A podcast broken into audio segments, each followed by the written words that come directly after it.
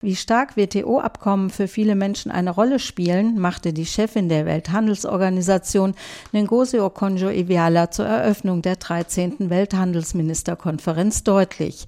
Denn die Mitgliedstaaten ringen um ein weiteres Abkommen gegen schädliche Fischereisubventionen. Es geht nicht bloß um ein Abkommen, es geht um die Nachhaltigkeit in unseren Meeren. Unsere Ozeane sind bald zu 50 Prozent überfischt. Was wir hier verhandeln, hat Auswirkungen auf viele Menschen. Menschen.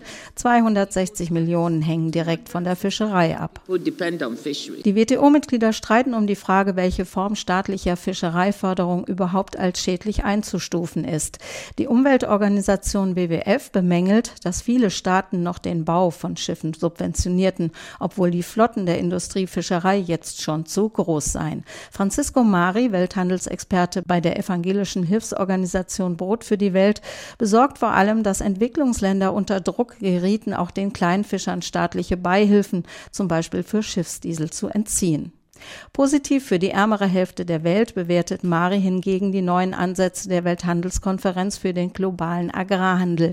Die enormen Preissteigerungen auf den Weltmärkten, die es 2022 als Folge des russischen Angriffskrieges gegeben hat, hätten wie ein Weckruf gewirkt. Neben den Vorzügen des freien Handels bekamen viele Länder auch die problematische Seite einer reinen Weltmarktabhängigkeit zu spüren.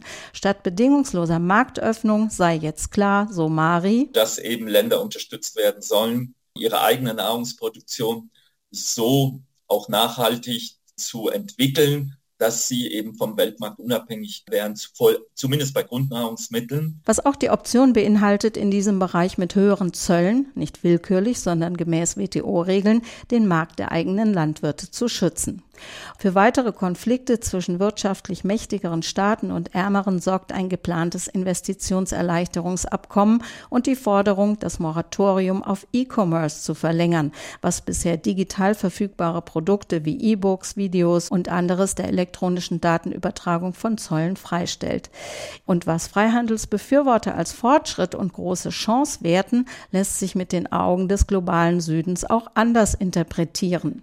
So hält Sophia Scassini Serra vom Transnational Institute in Argentinien die Zollfreiheit auf E-Commerce nicht nur für eine ungerechtfertigte Steuerbegünstigung mächtiger Tech-Firmen, also sondern die Zollfreiheit verhindert auch, dass ärmere Länder über genügend Staatseinnahmen verfügen, um selbst unter Schutz heimische digitale Unternehmen und Innovationen eine Chance zu geben und sich so Wettbewerbsvorteile zu verschaffen.